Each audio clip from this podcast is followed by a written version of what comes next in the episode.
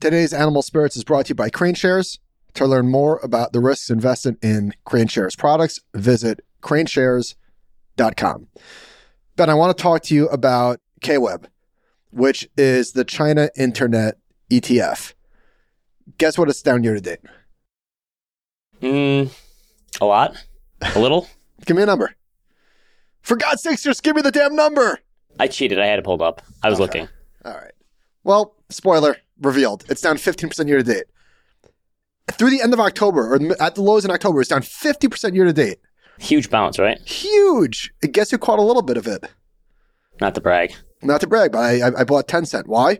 Because I'm, of course, an expert on uh, Chinese internet company. No, it was, listen, it was the best looking chart of the bunch.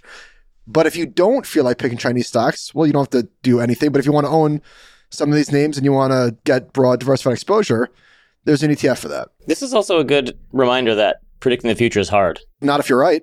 Well, the news out of China has not been great, and these stocks are ripping. That is very true. It's interesting. That's all I'm saying. All right, if you want to check out KraneShares, visit kraneshares with a K dot com to learn more. Welcome to Animal Spirits, a show about markets, life, and investing. Join Michael Batnick and Ben Carlson as they talk about what they're reading, writing, and watching. Michael Batnick and Ben Carlson work for Ritholtz Wealth Management. All opinions expressed by Michael and Ben or any podcast guests are solely their own opinions and do not reflect the opinion of Ritholtz Wealth Management. This podcast is for informational purposes only and should not be relied upon for investment decisions. Clients of Ritholtz Wealth Management may maintain positions in the securities discussed in this podcast. Welcome to Animal Spirits with Michael and Ben. Michael, it's a Christmas miracle. Christmas came early. SBF got arrested yesterday. I'm all for it. Throw the book at him. Inflation coming down. Too early to completely call a victory on inflation, but we're finally trending in the right direction. And you missed one. What's that? A phenomenal finale of The White Lotus. Oh man. Best 72 hours of 2022. Jeez, it has to be close with as bad as things have been. Do your timestamp here so everyone knows what time it is. Tuesday, December 13th, 9:18 a.m. Eastern Standard Time. because the futures are flying right now. Don't throw this in our face if the market crashes by the end of the day for some reason. Just throwing that out there. So inflation came in under expectations. I think if you annualize the last three months of inflation, it'd be 3.7%. I'm taking some liberties there, but that's not bad. 7.1 year over year versus 7.3 expected, 0.1% month over month. And the 7.1 is, it's hard to, because a lot of that is the backfilled higher inflation. It's going to remain high for a while because the starting months were a little higher. But Heather Long has some of the breakdown. Gas was down 2%, utilities down over 1%, used cars were down 3%, airfare down 3%, food was up 0.5%, slowest in months. Services inflation without shelter was flat. The shelter thing we know is going to come down. That's the thing that I think is probably the most positive. Well, we've got this pretty little pie chart here. That's 43% almost is housing. the shelter is still high because it's a smoothing effect and takes time. We've mentioned this before. And we know that in the future that's going to fall. So that's going to be even a bigger tailwind in the future. Okay, so look at the rolling trailing 12 month inflation rate. Give me some technical analysis on this. Do I see two shoulders there, neckline? Like reading that correctly? Airfare inflation is still super high. I was talking to a couple yesterday about potential spring break trips in April, and airfare is just outrageous. I might take a driving trip. How long would it take you to drive to Florida? Or are you going to drive somewhere else? That I'm not doing. We threw out the idea of going back to the Outer Banks, which is like an eight to nine hour drive. we're going to Florida for spring break, and yeah, it was upwards of like a thousand dollars a ticket. We have a family of five, and so we're driving to Detroit to save money on airfare. This is how I'm hedging inflation. I have a question about spring break. How come there's not a national calendar for these sort of things? That's a good question. Wait, is spring break President's Week or is that February? I think it's February. The reason is because if literally everyone had the same spring break, it would be insane. Nothing would get done. So you think that our forefathers they foresaw that? We have to break it up. There is probably an interesting history on spring break. When did that become a thing?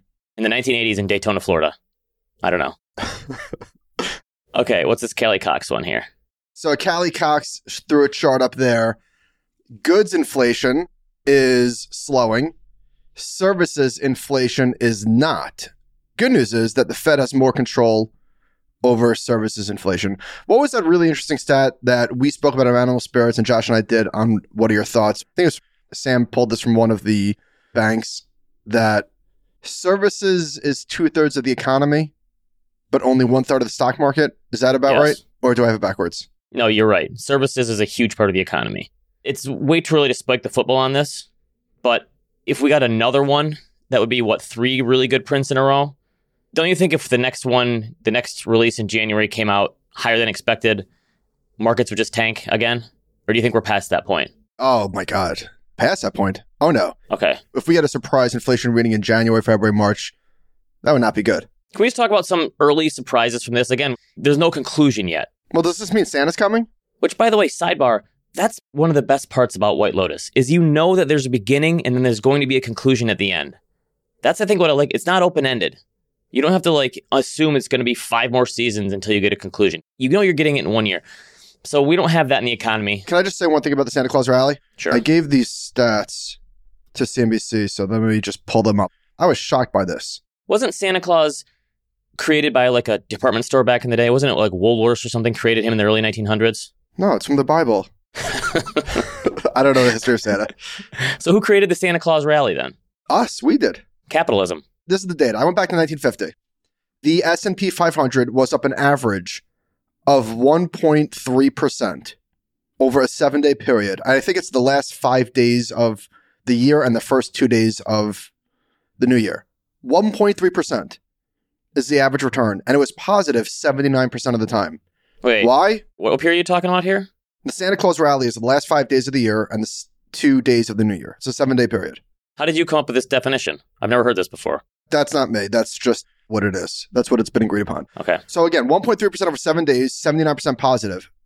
All other seven day periods, the average return is 0.24%, and it was positive just 58% of the time. That's a massive spread. 1.3 versus 0.24%, 78% positive versus 58% positive. Those are meaningful differences. Is there a seasonality component to this where like no one's working on Wall Street that last Well, week? Well, what does that matter? I don't know. No one's working, so stocks go up. No one's working and everyone's in a good mood. And people are drunk for that whole week? I don't know. I must say, you should take the L right now on granular being an SAT word. I think what happens is you had that guy in your life that used it and he threw off your understanding of granular. Come on, I'm not a word guy. That's Have very you been basic. thinking about this for the last week? It's okay. Everyone has their words that they use. Granular is yours. no, it's not. It's the first time I've used it on the show because you called me out. Dario Perkins showed a chart of inflation. There's like been very few periods of inflation. That's the thing. That's why everyone points to the 70s because it's That's the only one we can think of that is. It really is. So we're looking at months from peak 1973 to 1976, 1978 to 1982. And once it peaked, it pretty much went straight down. And there was maybe a bit of a pickup again a couple months after the peak, but not really. But inflation was high in the 80s, but it was falling. That's the thing. People hate rising inflation. Think about it. We're celebrating. That's exactly right. You had 7.1% inflation in November of last year, December, I can't remember when. And the market absolutely shit the bed. Yeah, we're celebrating it. Now, on 7.1% on the way up is awful. 7.1 on the way down is reason to celebrate. In our research, I think you and I have both done this. If you look at the stock market in periods of rising inflation versus falling inflation, the annual returns are like 10% difference. It's a Yeah, huge material. difference. There was a tweet earlier in the week from Nick Timiraos showing the Atlanta Fed wage growth tracker. This is not what you want to see. So this is the sticky part. Wages continue to rise and this hit the stock market. Not terribly, but when this tweet dropped, the market reacted. Here's the thing though if inflation continues to fall, wages will fall too. It's not like wages are going to stay strong if inflation is falling. Wages are going to come in with inflation. Is it too early? Again, there's nobody spiking the football here. But this is what a soft landing looks like, no? Inflation is coming down, unemployment is still low. What if they do it? Will Powell's legacy actually end up looking good? We've looked at every period historically. High inflation has never been brought down without a recession. You can't bring inflation down without the unemployment rate rising. And so far, so good. It hasn't happened yet. If you asked Wall Street professionals six months ago with the odds of a soft landing, 15%? Probably. Here's the other thing, though. You're never going to be able to know because there are no counterfactuals. Would inflation have fallen anyway without the Fed? If the Fed didn't raise rates so aggressively, or if they would have just raised them a little bit to like 3%, would have inflation still fallen? We honestly will never know, but it's possible that a lot of this stuff really was pandemic related. Duncan said, please don't ruin Santa for anyone with kids watching. Hellfire will rain down on us. My daughter is eight. I think she kind of knows. I kind of just want to tell her. I know in the back of her head, she knows. Not to pick too many nits in a great Christmas movie. Home Alone 2. We just watched it too. We watched both of them last weekend. There's a few scenes that don't really pass muster. I have no idea what that phrase means, but one, when Kevin McAllister follows the wrong dad and just gets on the plane, But that was the 90s, though. You could have done that probably. I suppose. Two, there is no New York airport You can see the city. on the East River where you're just looking at the city. Three, he just gets into a taxi. Yeah, sure. Four, he's on top of the Twin Towers by himself, literally by himself. That was pretty bonkers. Nevertheless, great movie. My kids love the first. The second one, the most boomer thing of all time is the parents sitting in first class and the kids sitting in coach. But here's the other problem they left him a year before, and the mom doesn't sit by him on the plane to make sure he's on it the second time around. It's the movie. But wages will fall if inflation falls. But again, do you think that it's possible the Fed didn't have as much of an impact as we thought? Can you give them credit for like the whole oil falling and gas falling because people are worried about a recession because of the Fed? No, I thought we decided the White House did that. Okay. I'm just saying, I think if I'm putting numbers on it, I'm putting like 60% of this stuff would have fallen anyway. Maybe 40% is the Fed raising rates aggressively. Them raising rates completely wiped out asset prices, which are a huge part of this. Yes, but here's the thing Did a bear market in the stock market stop people from spending money? No, Was anyone on an airplane going, oh, shoot, my stocks are down 30% this year. I better not go on this trip? no. That didn't happen. I don't know what that really did besides slow the housing market. I continue to be in the camp that there's no analog for this period of time. It's just too weird. I agree. Some other charts, Carl Quintanilla, deflation in used cars, the Manheim Index, I think, called this and it's down 3%. I was talking about this with you yesterday. Carvana was a $370 stock. Now it's at $4.80 as of yesterday. I don't know if it's ripping today at all. It's down 98.7% from the highs. There was an analyst who said that they think they could run out of money if they don't get more funding. What are they going to do with those car vending machines? Do we turn them into a WeWork? We were in Houston last week. I saw one of like those on the side of the highway. things. The other crazy ones we've talked about this, the container freight shipping stuff. By the way, the market is open. what Nasdaq up three percent? Listen, these are higher lows. We're looking at higher lows. For the first time all year, I'm just quickly eyeballing this. This is a higher high. You son of a gun. It's a higher high. The Fed comes out tomorrow and says, "All right, inflation is going in the right direction. We're going to raise rates 25 basis points instead of 50." That's not happening. I'm saying that did happen. Markets would rip five percent, probably. Yeah, not happening. They're just going to go 50. So again, S&P 500 is down 12.7% year to date. We're making a lot of assumptions, but let's assume that the market closes okay. Let's assume that this is the green light for a year-end rally because people are so underinvested and maybe we're on the other side of this.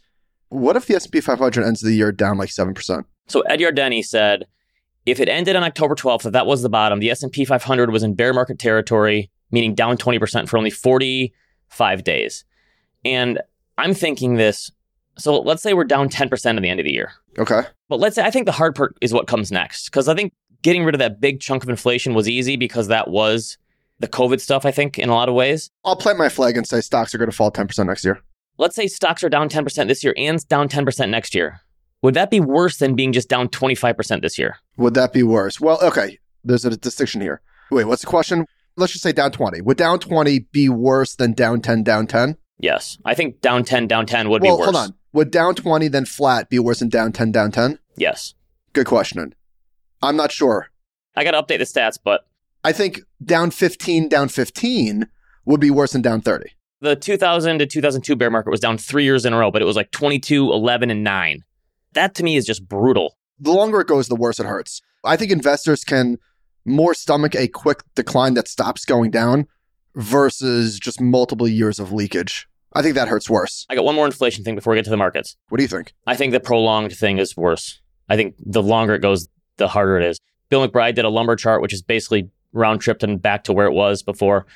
I listened to the Toll oh, Brothers. oh, oh, oh, I've got an update on my mudroom. Okay. The second quote that I got is like 60% of the first quote that I got.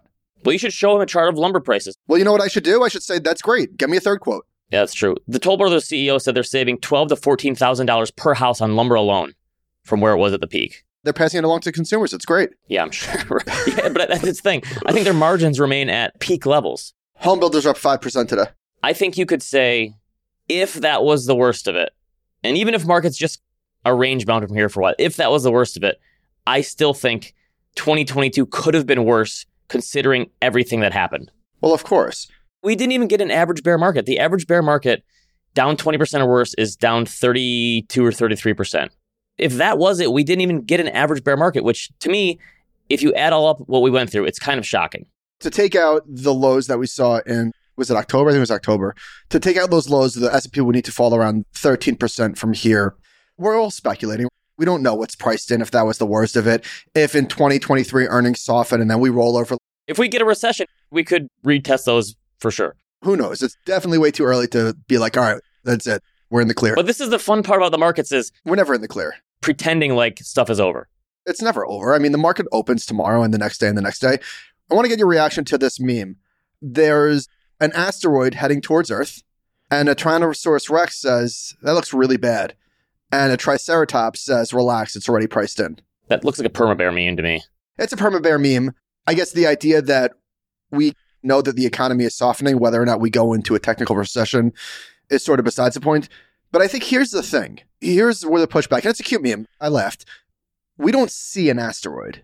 True. It's obviously not that clear. It's not a don't look up situation. It's not. Is it fairly obvious that the economy will most likely soften in 2023? Yeah, but is that an asteroid? And I think people forget we see GDP numbers with inflation. So if you looked at nominal GDP, it's been like 8 to 10%. So there's no way that can continue, but it really depends on what the inflation is, I guess. I said to you, I can't remember if it was on Friday. I said to you and Josh that this was the second week in a row we got data that should have killed stocks. Last week, meaning I think two weeks ago, was strong unemployment. Market did not go down on that. And this week was high wages and hot PPI. And the market did not really move lower on that either. I don't know if the market was collectively looking forward towards the CPI print. My whole contention is the market can only care about one thing at a time. Really? I think the market really only cares about, and for the last six months, that's been inflation. Oh, Inflation has been the only thing That's that true. matters. that is inflation is trending in the right direction. The market is willing to let the other stuff go. Inflation was trending in the wrong direction. This other stuff is bad and it makes it even worse. I think that's what happened. But making this year just so much weirder is we kept talking about how many things there were to juggle in the economy and all these mixed messages. But again, you're right. All that the market cared about was inflation. To your point, when does it move on from inflation and start worrying about the economy potentially slowing? If we get another month or two of lower CPI, we'll say, boom, mission accomplished. Then likely, in all likelihood, people will transition to, all right, now let's see what earnings growth So again, or lack thereof is. Nothing being over yet. This was a headline in the Bloomberg, and a lot of people were saying this is going to get dunked on later, but it says the Federal Reserve is deflating financial bubbles without a crash. I have to say, the speed at which they raised rates, and if you would have told me at the beginning of the year mortgage rates are going from three to seven, I would have said that's never happening in a million years. No one was predicting that. I don't think anyone was predicting 5% mortgage rates. So the fact that that happened and stuff didn't really break yet, it might be too early to tell, is surprising to me. I'm just thinking out loud. Why would the Fed get credit for a soft landing? I know it's a dumb question saying it out loud, but if you're saying that these inflationary pressures would have eased regardless, there's an alternate universe where the Fed does crash the market. And it still might happen. Yes. But I think the fact that crypto has just completely fallen out of bed and there's been no spillover into anything else. I'm not surprised about that. These tech stocks that have fallen 70 or 80%, the bubble stuff did deflate. Tech, meme stocks, housing, crypto. But there is a depression in tech land. If you're an employee in a technology company, this is a full blown recession. True. The labor market is strong besides the technology sector. To them, it does feel like we've been in a recession for six months already. Dollar's going way lower. The 10 year was much lower this morning. Where is it now? 345.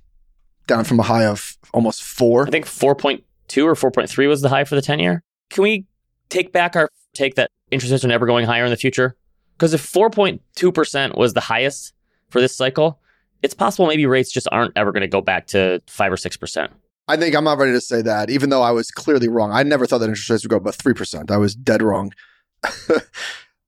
Let me go from one wrong prediction to it True. doubling down. I don't see like 7 or 8%.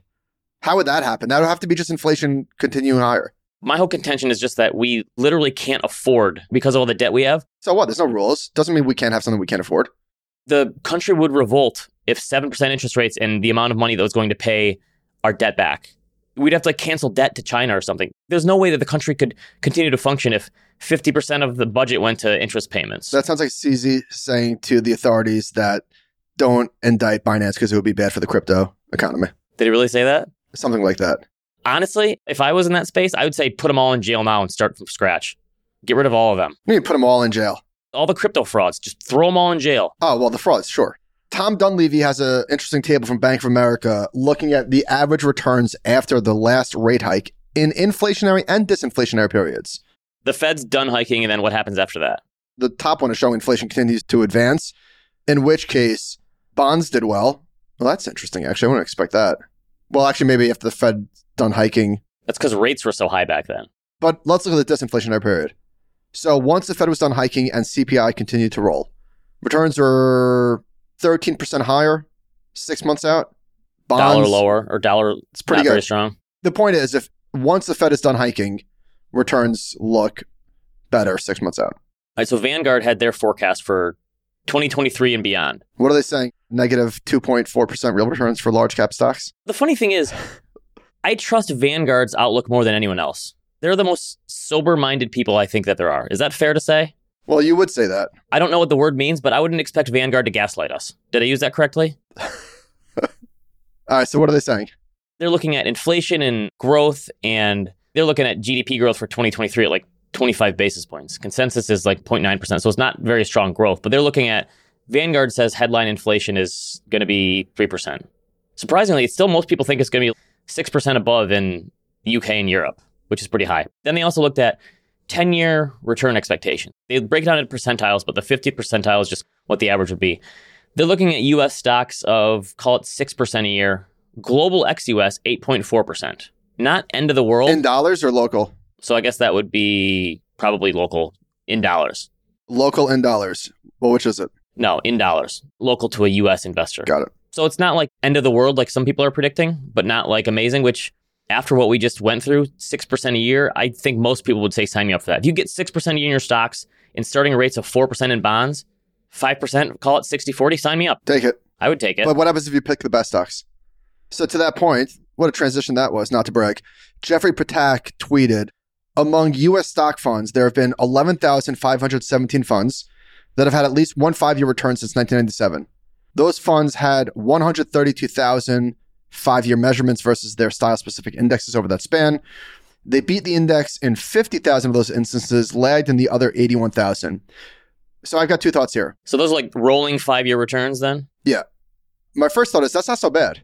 50 beat, 81 lost. I mean, it's not great, obviously, but we know that. It's not terrible. And the other thing that I would say So 40% of the time they outperformed ish. yeah, the other thing that I would say is, and we do this sort of thing with stocks too, where it's like, oh my God, Amazon is back to where it was in July 2020. But that, of course, makes the assumption that people buy and hold these things forever.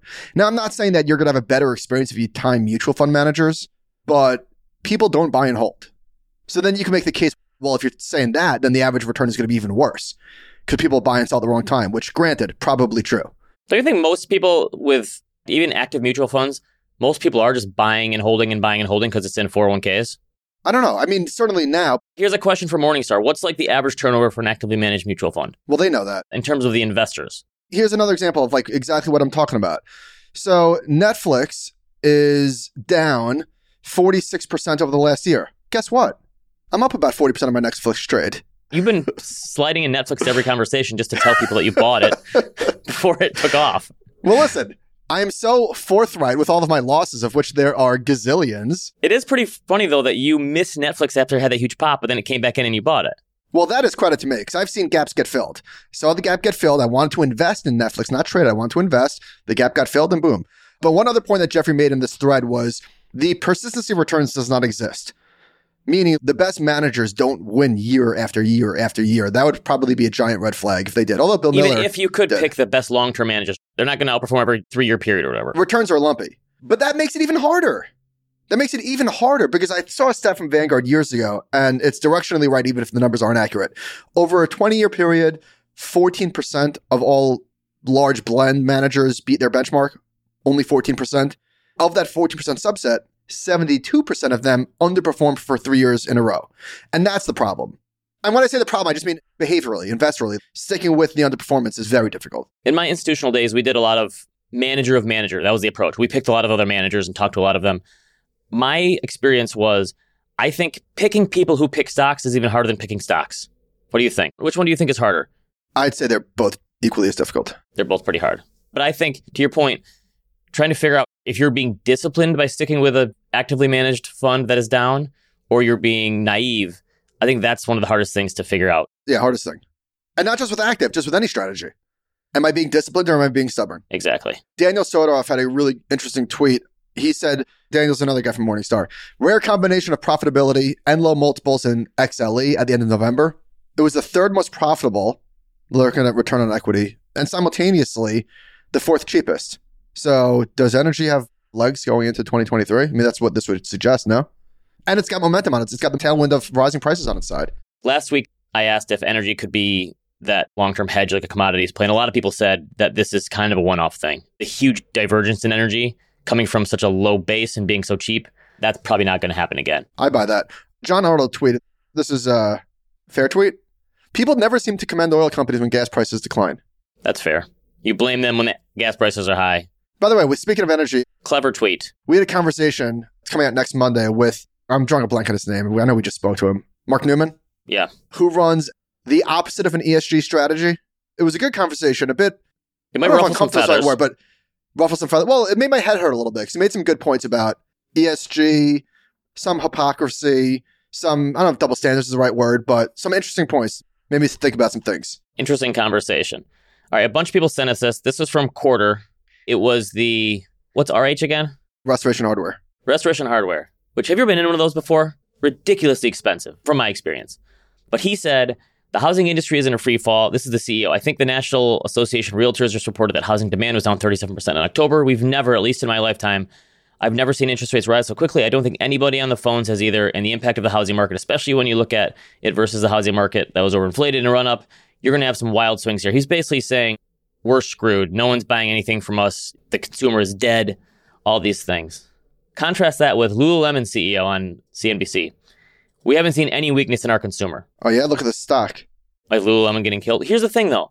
I don't think you can ever use CEOs as a macro indicator. Macro? No, micro. Yes, but at a macro indicator, when CEOs talk about the macro, they are taking what they see with their consumers and their little niche, and they're trying to throw that. I don't think that mm. that's useful for a macro indicator. A CEO. Think about how many times Jamie Dimon has been wrong over the last ten years. Well, that's true. But somebody that's in a niche market like restoration hardware, you don't think that he has insights into the housing market? Yes, but into his one little ultra expensive high end whatever. And maybe people just bought everything they wanted to buy and they pulled forward demand. And now that's slowing. I'm just saying you can't use CEOs as a macro indicator. Have you ever bought Lululemon pants, by the way? No, put a pin in that because we have Lulu for a great quarter, guys. All right, let's talk about crypto. I guess let's start with the block. To me, this was just awful news. Well, do you have anything to of- say about him getting arrested? Of course, we'll get to that. I just want to start with the block. So there was news that the CEO, I believe his name is Mike McCaffrey, took a loan. I don't know if it was business or personal. I think there might have been both from SBF to the tune of what was it, 17 million for the first one, 15 for the second, something like that. This guy had his tentacles in everything. Honestly, it's no wonder he had such a sterling reputation because he bought everyone. Yeah, he was a gangster. He really was. And I don't mean that in a good way, obviously. So the block, I don't know if it was the most trusted name in crypto, but I'm a huge fan of FinTech Frank and Larry. I forget how you pronounce his last name. I think those are reputable guys with integrity. And just watching some of the venom being thrown at them, which obviously, listen, that's Twitter. It's not a surprise at all. It just sucks. I can't imagine those guys and everyone in the company just feeling so blindsided by this fing asshole. And the thing is, maybe it was in their best interest to look the other way, but after it all came out about him, why wouldn't they report about it? They had been. Frank, we spoke about this last week. He did an amazing conversation. No, I mean with, about the fact that he had funded their company. I think a lot of people were insinuating that they knew that this was happening. I think they were just blindsided. No, I say no way. By the way, you know what didn't age well when Ackman said, I believe, I believe him. call me crazy. All right, so there was an article in Semafor about, yeah, we don't need to get in this. We'll link to it if you want to look at just all the losses, just loss, loss, loss, losses all over the place. Here's this spreadsheet. What year was this? Remember, everyone thought that like this guy was at Jane Street and that's like the ultimate trading firm. Does that place's reputation take a hit here? Since this guy was obviously an idiot, he was a horrible trader. I don't think that's fair, but I know, I'm kidding. well, I'm sure they feel guilty by association, but that's not fair. So there's a spreadsheet showing months, profit per day, profit per day percentage, and the accuracy. so here we go. November, profit per day, 16,600. December, 133,300. January, 500. February, negative 500. March, 100. Whatever, you get the point. But when you look at the accuracy, guess, guess, estimate, estimate, estimate. Oh, they're just making it up. They were just making it up. The FT reported they found Alameda's venture fund. There's 500 holdings marked at 5.4 billion dollars. LOL. They invested, I think, 100 million into two of Sequoia's funds. This bankruptcy is going to take years. Well, that's the. We've had a bunch of listeners reach out and say, "Hey, I had money at this place. How long is it going to take me to get it back? How many cents on the dollar am I going to get?" And I think it's going to take a long, long time to sort it all out. It sounds like this. How did the illiquid stuff get unwound? I literally have no idea how that works. I don't know if it gets sold on a secondary market at a discount, or you're right, but yeah, it's ownership, and those things are. I mean, who knows about the marks, but it's going to take a while. This is from the SEC report of his arrest, I guess. From the inception of FTX, Bankman Fried diverted FTX customer funds to Alameda, and he continued to do so until FTX's collapse in November 2022. Bankman Fried diverted FTX customer funds to Alameda in essentially two ways by directing FTX customers to deposit fiat currency into bank accounts controlled by Alameda, and two, by enabling Alameda to draw down from a virtually limitless line of credit at FTX, which was funded by FTX customer assets. It's just crazy that Everything we thought he was doing and said he was doing, he was doing. customer deposits were funding the hedge fund, which was blowing up. How many times did this hedge fund blow up? Who knows? I hope this guy goes to prison for life because think about all the lives he's ruined. I'm sure there probably haven't been stories yet, but I'm sure there's people who've killed themselves over this, who've lost their entire life savings. He ruined people's lives, countless people. Oh, yes. Steve Liesman tweeted, just 8% of Americans have a positive view of cryptocurrencies now, CNBC survey finds. Oh, that's shocking. Oh, just 8%. that, that might be on the high side. Yeah, not surprising. I shudder to say that I'm still bullish on cryptocurrencies long term, but I don't have a positive view now. Now? No. Another funny part about crypto is Bitcoin is ripping this morning because inflation was down. That was like the one macro thing they're trying to hang their hat on is it's going to be an inflation hedge, and it's obviously completely opposite. It's a risk It's a risk asset, I think yes. that much is clear, at least as of now. All right, so people are getting upset, and I'm talking out of my butt 'cause I don't know anything about how this process works, about how long it took. Like, why is he still walking around giving interviews? And it was, I was saying this. yeah, me I- too. that me. I mean, it's maddening. Bill Hwang was arrested 13 months after Archegos collapsed. Now, I guess the counterpoint is Bill Hwang was a family office and it was mostly his money. I think that because the day we heard about Madoff was the day he got arrested, but I'm guessing that they were, They were putting the case, case. together. Yeah. Exactly. I think everyone was blindsided by FTX happening. Has it been a month and a little since this happened? I think it was early November. Guess what? They can't just go arrest a guy.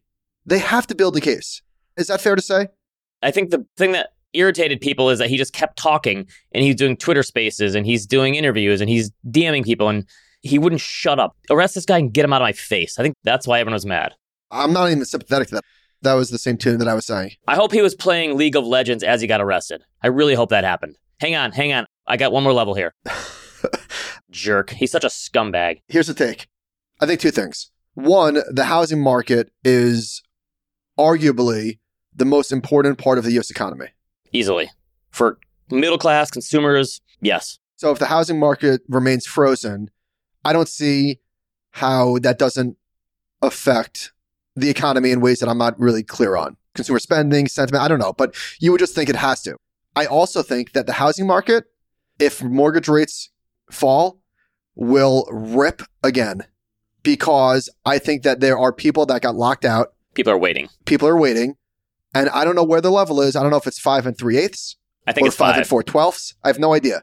But I think that the housing market can rip again very quickly. I think if we get 5% mortgage rates, demand is going to come rushing back in and people are waiting. Yes. You could see a V shaped rally in housing. Maybe not to new highs in prices, but in activity. Yeah, I don't think it'll be prices coming back, but activity will come back because people will be anchoring now to 7.2% and going, man, it could have been a lot worse. If we get to five, people are going to go, that sounds way more reasonable. And reasonable. prices are coming down.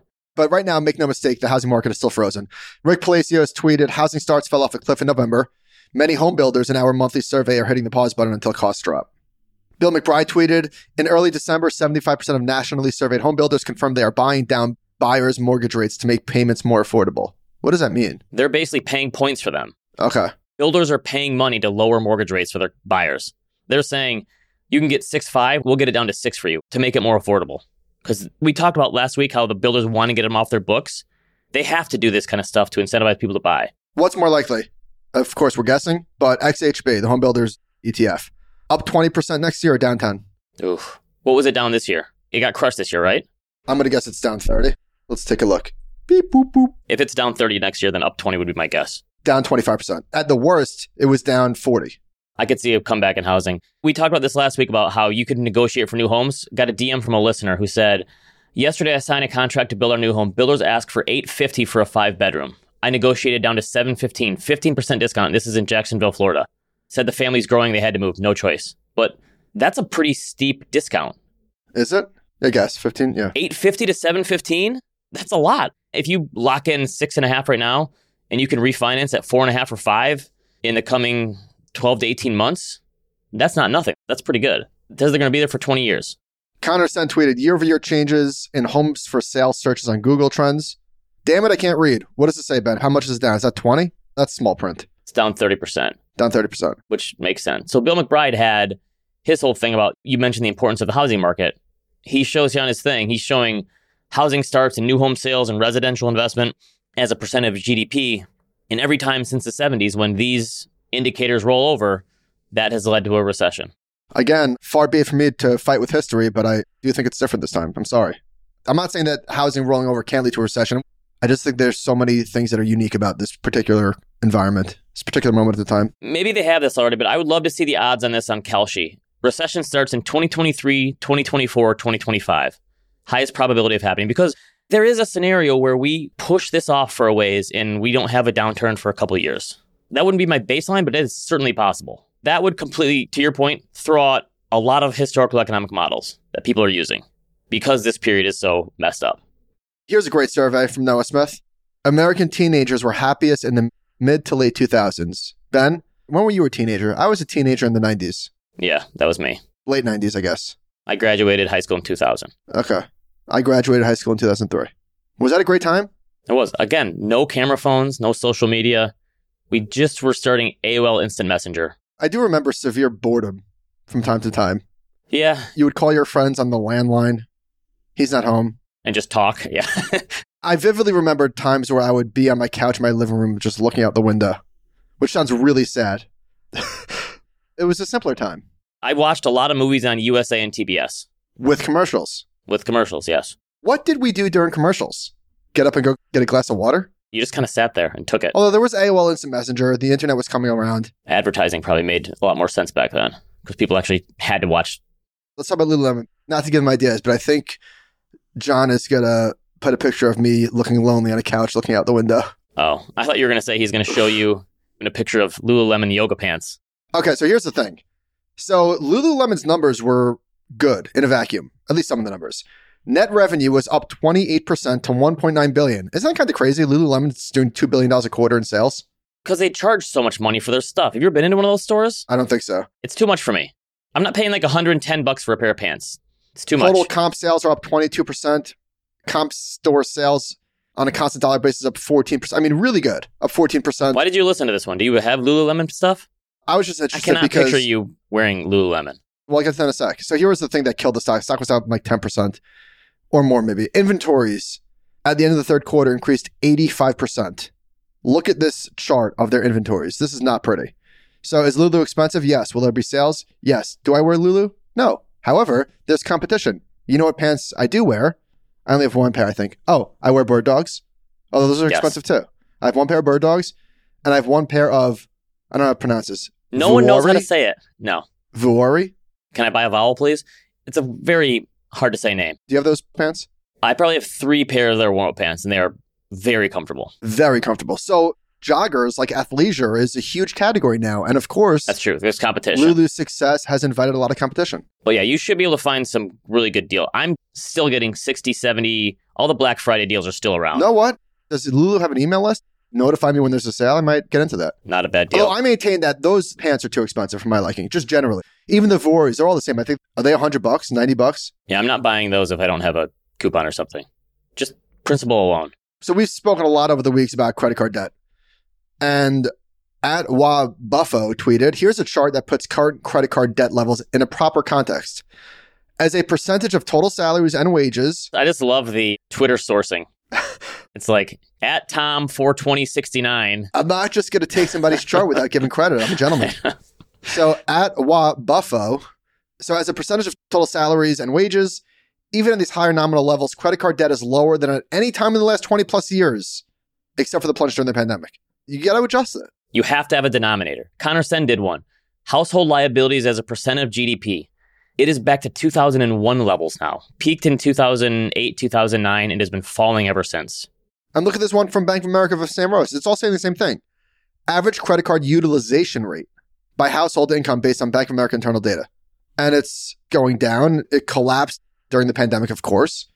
And it's on the rise again. But Maybe that's the point. is that nothing remotely alarming. People are using the pandemic as a reference point to make comparisons to and showing that it's coming off of those lows and it makes it seem like it's worse than it really is. Do you want to talk about this high yield stuff? I think it's just inertia.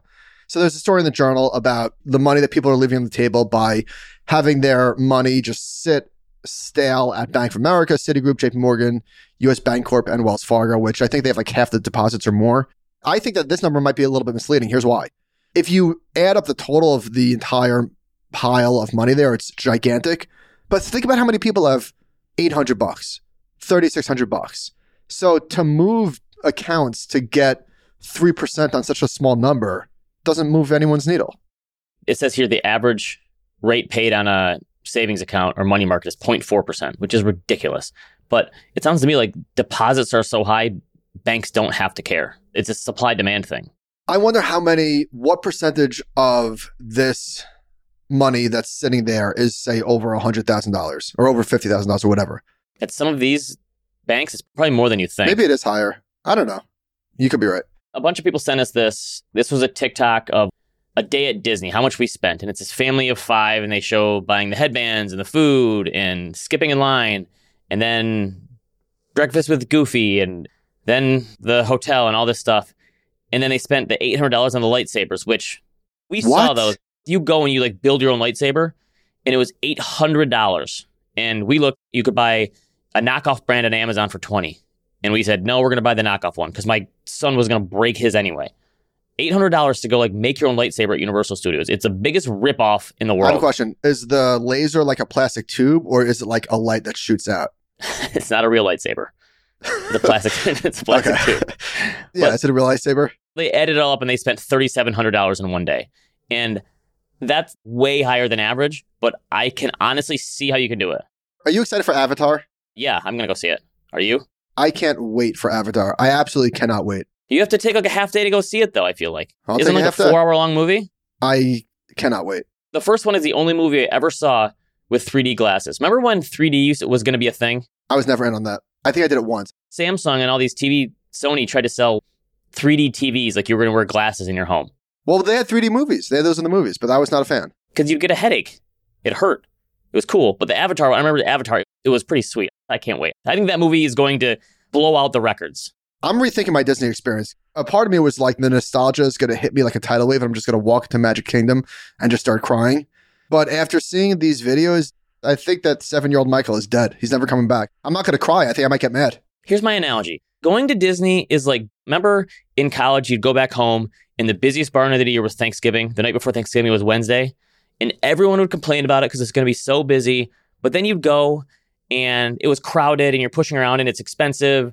But you see your friends and you gain a few memories. And that's going to Disney. It's going to be crowded. You're going to complain, but you're still going to have fun. Can I say something about Thanksgiving? Thanksgiving was a huge thing. Thanksgiving Eve in college in New York, coming home, going to New York City was a huge thing. Bars were just packed. Not for me. I never had a fake ID. Oh, I'm saying once you turn 21. True. You think my baby face could get in? My brother did give me his ID, but it never worked because I looked so young. I'm saying when you actually were 21, you'd go back. okay, you might be shocked to learn that I never went to Thanksgiving Eve in New York City. Okay. Too much. You didn't need a fake. You looked like you were like 45 when you were 18. No, I didn't. Okay. You still had hair. So I just want to talk about this briefly. So Elon Musk was on stage at a Dave Chappelle show and he got booed into the Stone Age. And then the next day he tweeted like wokeness is evil or something like that. First of all, I don't think woke people are Dave Chappelle's demographics, number one. Probably not. Number two, somebody replied to this thread. So this guy did a whole thread. Somebody said, any video of this? And somebody responded with the video. Guess what? That video got deleted. This guy is unbelievable. That's why you spend $44 billion on a social media site so you can take down Free videos of you getting booed. Give me a fucking break, dude. We're going to get into this in a minute, but the reason I think I like White Lotus so much, How come billionaires are so sensitive? it just shows how unhappy really rich people really are. I think that's what the show just nailed. Social media gets them too, even worse than regular people sometimes. I think the line, and this is, we're painting a broad brush. Obviously, there are lovely billionaires, lovely rich people that money did not poison them. Don't you think this whole thing the last few years just shows the fact that Warren Buffett survived so long as he did? I mean, it was a different time, but still, the fact that he did that without blowing himself up and looking like an idiot is kind of amazing. I think a key takeaway just after seeing all this stuff and the line at which money becomes a liability is probably a lot lower than people think because you get a certain level of money and you start spending and then you move the goalposts and then it becomes expensive to sustain your lifestyle and any potential downturn in your own personal finance gives anxiety overload and i think the line i don't know if it's 3 million 10 million 20 million i have no idea where that is it's different for everyone but i don't think it's that high Yes, and it's impossible not to keep wanting to ratchet up and keep up, and it's really tough. I don't want to spend too much time on this because this is going to be like the rest of the decade. But Paul Kedrosky tweeted, I am so troubled by what I see everywhere all at once with ChatGPT in the last few days. College and high school essays, college applications, legal documents, coercion, threats, programming, etc. All fake, all highly credible. I think this is scary. But I think that's my knee jerk reaction. I don't know if that makes me old. Don't you think that there's going to be ways where you can just upload a document to see if it's fake or real? I don't know how. Don't you think that if you can create this AI, why can't you create an AI that detects if it's real or fake? How would you prove it? You don't think you can upload and say there's a 99% chance this was created by an AI and you didn't do this yourself? A potential really easy solution is just watermarks on these things, but doesn't defeat the purpose? I don't know, but this is going to be the next thing for the next decade, and that's not a bold prediction. Speaking of Twitter, I finally saw a good ad on Twitter. I finally saw one. It's New Balance basketball sneakers styled after Billy Hoyle from White Men Can't Jump. Look at these. Are these great dad basketball sneakers? Did you get some of those for your dad league? I should buy a pair, like ironically. Those are like the 1990s. You'd definitely blow out an ankle in those. no, look at all that padding on the ankle. One more thing that I just want to share. This is just for media. Early Merry Christmas.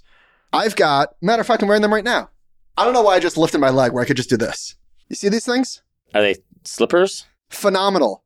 But they have a sole. They have like a big rubber sole. So you could wear these around the house and you could also take them on the go. Granted, they look completely ridiculous in public, but you know, I don't care. Those are your I just rolled out of bed slippers when you go to get coffee. You nailed it. I go to Starbucks in these. They're 40% off. What are these called? I don't know. I'll put them in the show notes. Thermoball. Thermoball. They're from North Face. If you're in the market for a pair of comfy boots, here we go. And Ben, there's news. I'm back on the Peloton. Way to go. I rode yesterday for the first time, maybe all year. That can't be, but it's been a while. Still work? You have to oil it up a little bit? It still worked. Are you still Pelotoning? I probably do three or four times a week. Yeah, I still like it. Oh, is that all? That's in the winter when I can't run outside because it's too cold. By the way, I rejoined the gym for the first time since the pandemic. I have a Planet Fitness right down the street from my office. It's $10 a month. Here's the crazy thing that's changed since I started lifting in high school. Where have you been working out prior to the gym? In home? I created like a little home gym. I wanted to change it up a little bit. So I go to the gym at lunchtime.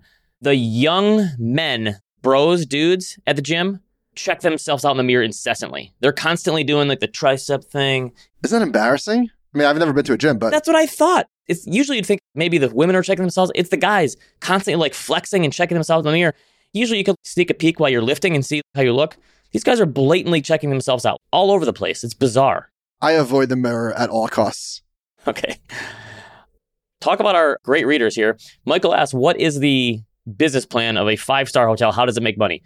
Someone said, I was listening to it. My focus is on hospitality financing. I won't say the name, but they work with an advisor where their specialty is structuring debt for America's economy to mid scale hotel and motels. Post Oak is a mixed use property that opened in 2018, was renovated in 2021, generated $18,235 per room across, so that's almost $4.6 million across 250 rooms. That's pretty good. That's nothing. 4.6 million for that? Okay, it used to be 6.25 pre pandemic. For the property's elite status, these figures are low compared to many lower tier projects I've reviewed. So I guess he's saying that maybe it's not that great. The lower tier places make more money. So maybe He you're said I cannot find any debt associated with the real estate. This is strange because only a few institutions would approach this without outside financing. There's a lot to unpack, and I have to spend more time piecing together the capital stack. We'll do it. I'm just kidding. Thank you very much for the email. But okay, if that's true and it's $5 million in revenue, that can't make money. You're right. That doesn't sound that high. How much does it cost to run that place? Maybe you're onto something here. All right, let's talk White Lotus. Did you know that it's actually called The White Lotus? Yeah, why? Oh, I didn't. I thought it was called White Lotus. Oh, I just call it that. I think HBO Max is clearly the best streaming service, and there's not a close second. In terms of quality, they have three or four shows a year where I'm like, I can't wait for the finale. It's incredible. Just bangers nonstop. I loved the first season. I think the second season was better, or I liked it more. Second season was better. The finale was amazing. Like I said, the fact that you have a conclusion, I'm not going to spoil anything, but Albie would have believed SBF as much as Bill Ackman did. Don't you think? he knew he was getting taken. Just amazing. I love the interaction between the two couples and just so many like little good things about this show. I absolutely loved it. Incredible. So there's so much to unpack. Now that we're going to unpack it all here, but it's kind of crazy. Maybe three episodes in, even maybe four episodes in, there was not a ton happening. No, it's all character development. It's very difficult to land the plane of a murder mystery movie show. And they did. That's even besides the point. This show is so much bigger than murder mystery. Like if you ask me who was the best character, who won the I would say all of them. It was so perfectly cast. There wasn't a bad character. I could have spent another 10 hours with these characters.